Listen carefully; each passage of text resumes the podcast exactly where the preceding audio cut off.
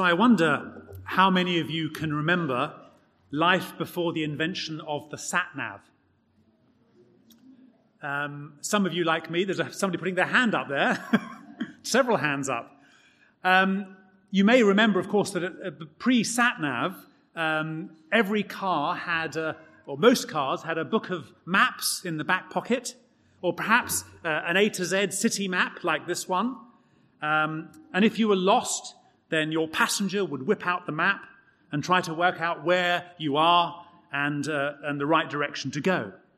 And that is the point when you would discover that your passenger has no sense of direction and cannot read maps. Cue for a massive in car argument. Fortunately, these days are, those days are long gone. And, and most of us, if not all of us, have sat navs in our cars and on our phones.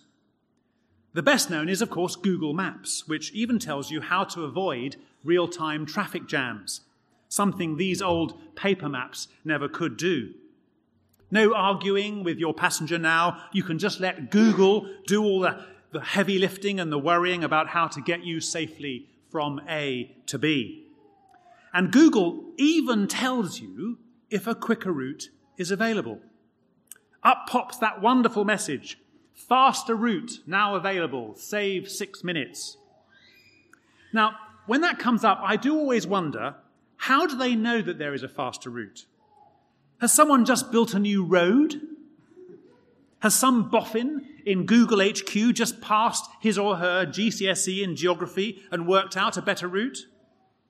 But either way, you don't think twice, you click the reroute button and suddenly you've saved six minutes of your life, hopefully.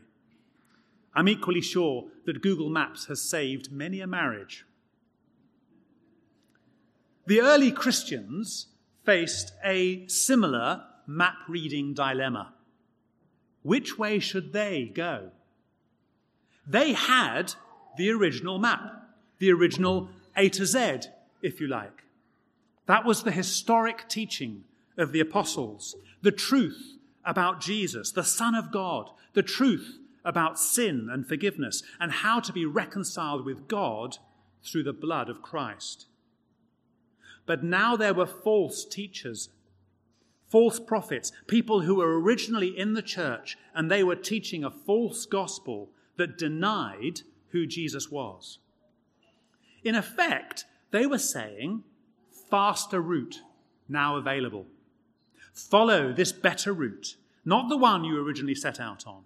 This new route is trustworthy. It's better. Click the reroute button now. The sad reality is that we face the same challenge in our church today. There are people, even within the church, who want to depart from the historic teaching of the apostles. We have our A to Z, and it's called the Bible. This is the right way to go.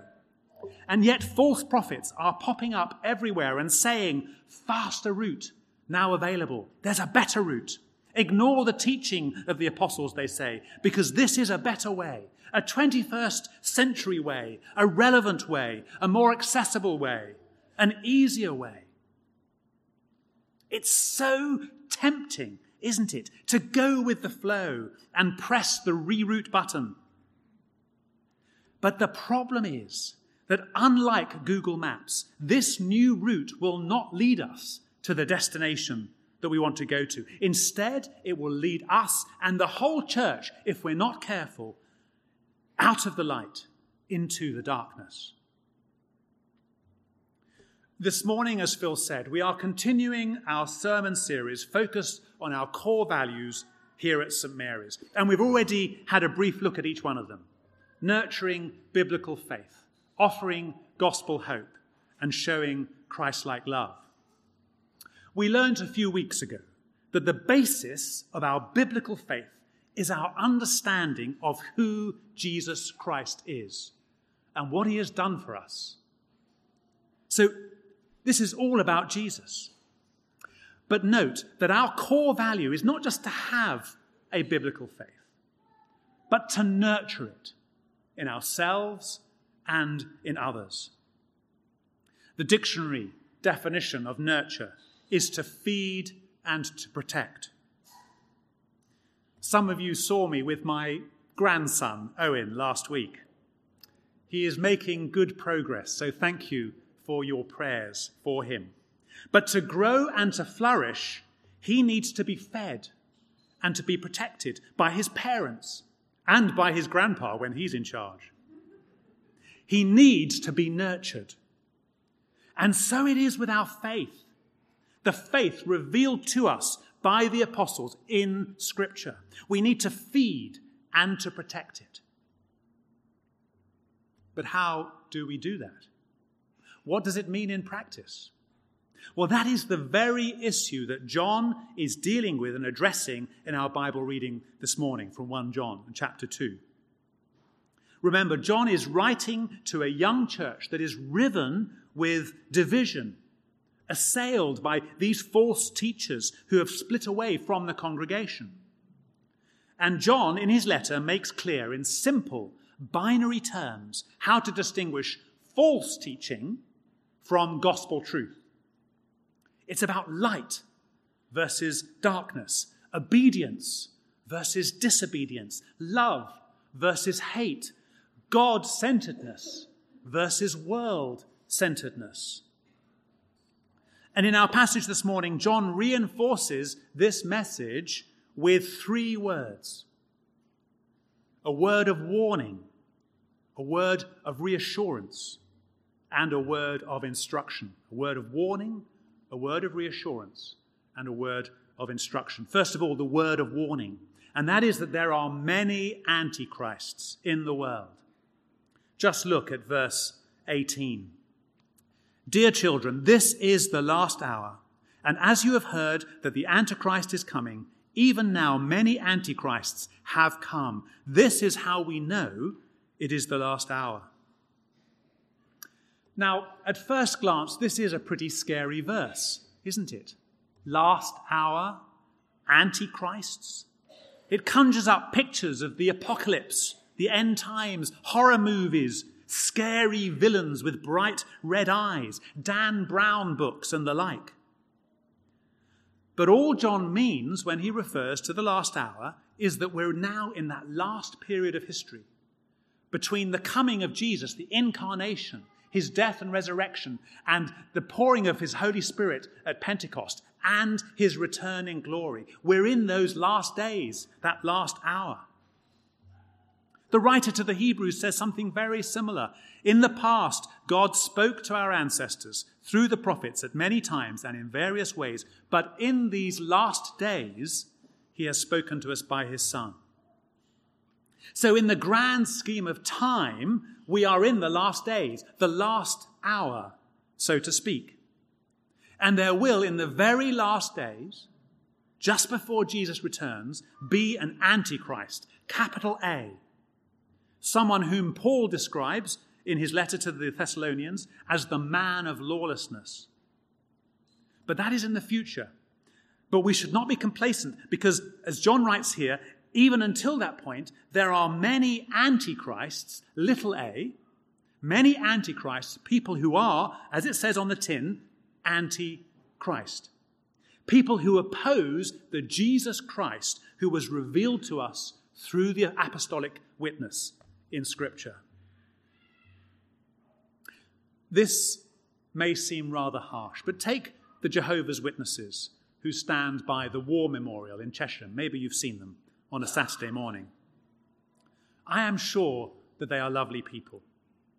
But because they deny the divinity and the sonship of Jesus, they are, in this literal biblical sense, anti Christs. In fact, John says as much. Just look at verse 22. Who is the liar? It is whoever denies that Jesus is the Christ. Such a person is the Antichrist denying the Father and the Son. In fact, John goes on. Look at verse, the next verse, verse 23. No one who denies the Son has the Father. Whoever acknowledges the Son has the Father also. You could not have a clearer, more unambiguous statement that the only way to God the Father The only way is through his son Jesus. Now, this is in our modern age a challenging truth, isn't it? Not only for the Jehovah's Witnesses who stand by the war memorial in Chesham, but for our Muslim and our Jewish friends who would deny that Jesus is the Son of God. But John is clear. Anyone who denies this, however nice, however pleasant, however well meaning, is, in the sense used by John, an anti Christ. So John is saying, he is warning that as we get nearer to Jesus' return in glory, opposition to Jesus will increase. There will be many antichrists. There are many antichrists in our world today. And we know this to be true, don't we? As we see opposition to biblical Christianity increase. So we need to nurture our biblical faith, to feed it and protect it against these antichrists, against untruth, against people who would deny that Jesus is the Son of God, who would deny who Jesus really is.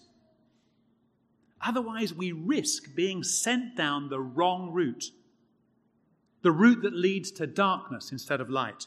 That message will come up far faster route now available. And it will be so tempting, won't it, just to click that reroute button and accept it. We need to resist that temptation.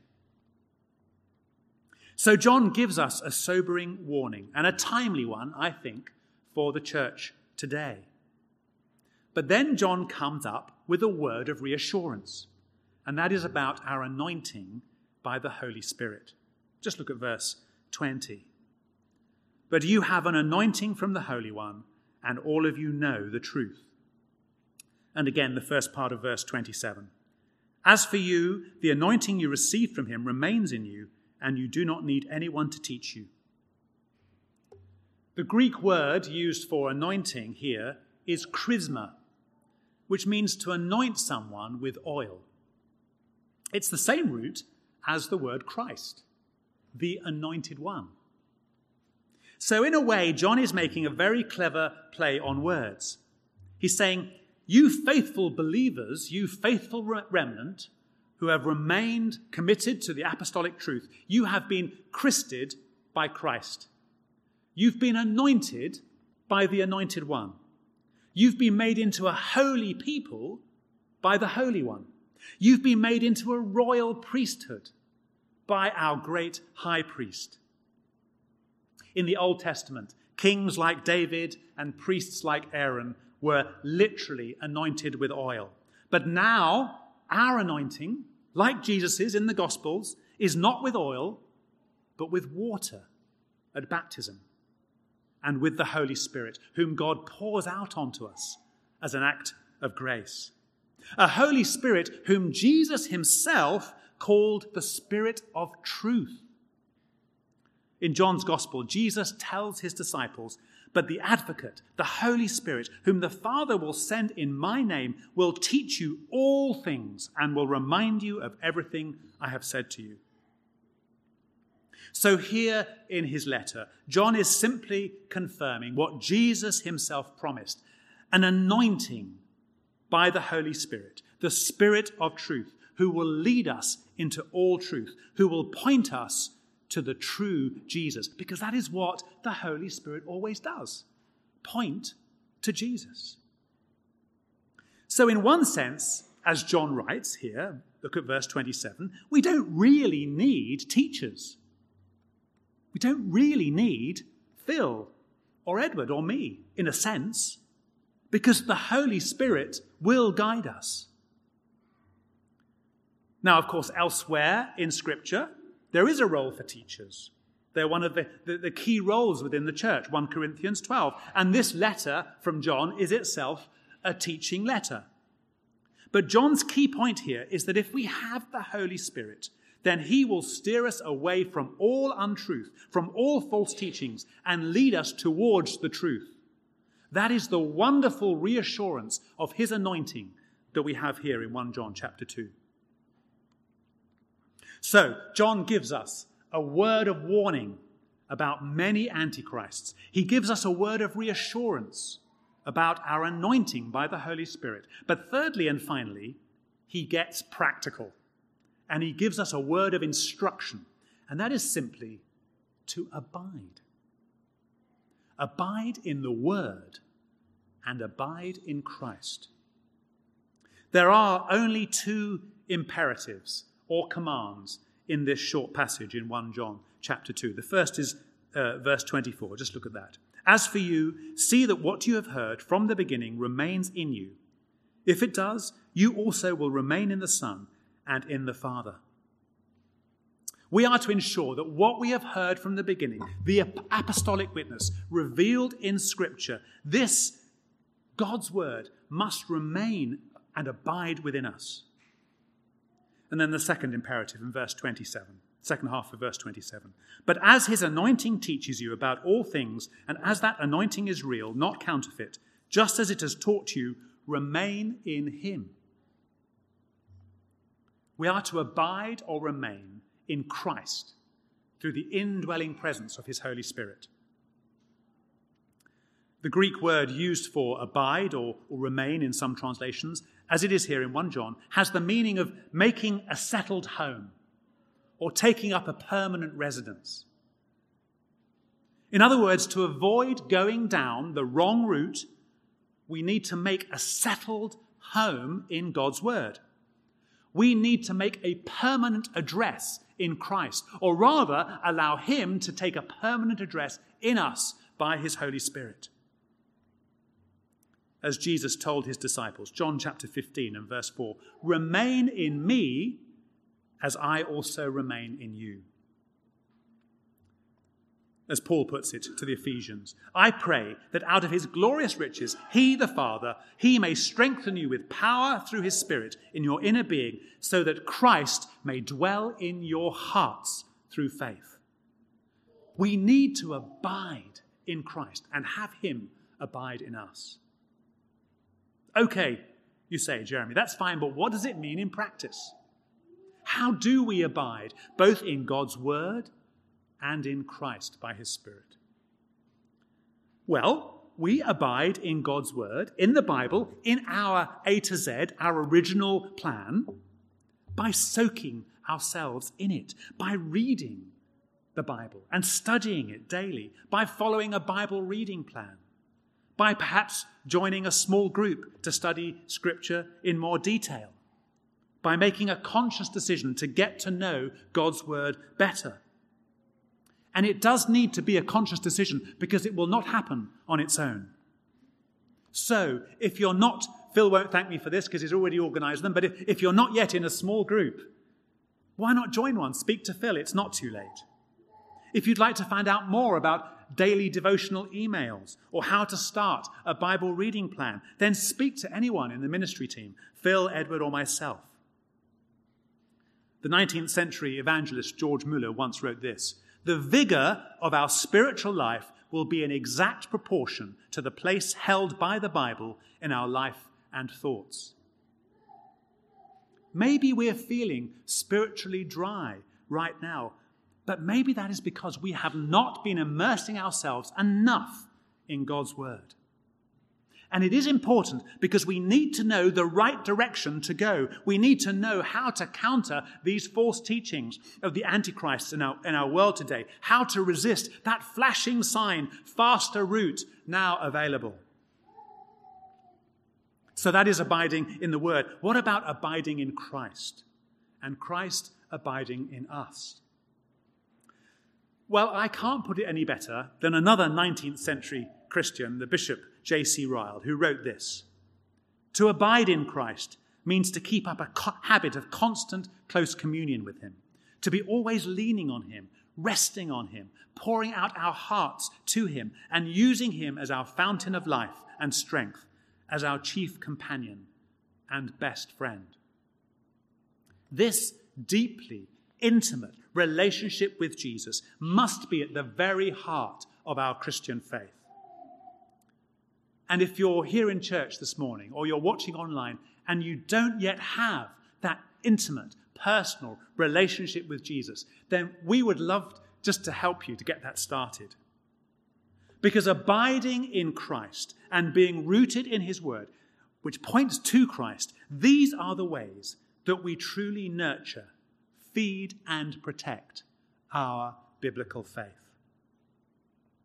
So, a word of warning about antichrists in the world, a word of reassurance about our anointing by God's Holy Spirit, a word of instruction about abiding in the Word and abiding in Christ. That is the way we hold on to the faith that has been revealed to us through the apostolic witness. That is the way we nurture our biblical faith, the way we feed and protect it. Let's, as a church, let's, as St. Mary's, let's, as individuals, stick faithfully to the way that we have been shown and not get lured down some spiritual cul de sac that leads only to darkness. Let's pray.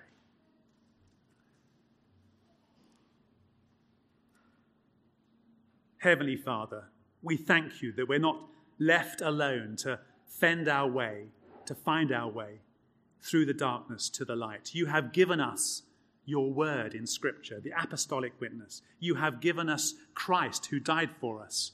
You have blessed us with your Holy Spirit. Help us day by day to abide in your word, to abide in Christ by the Holy Spirit. Lord, that we might know the way. And it's in Jesus' name we pray. Amen.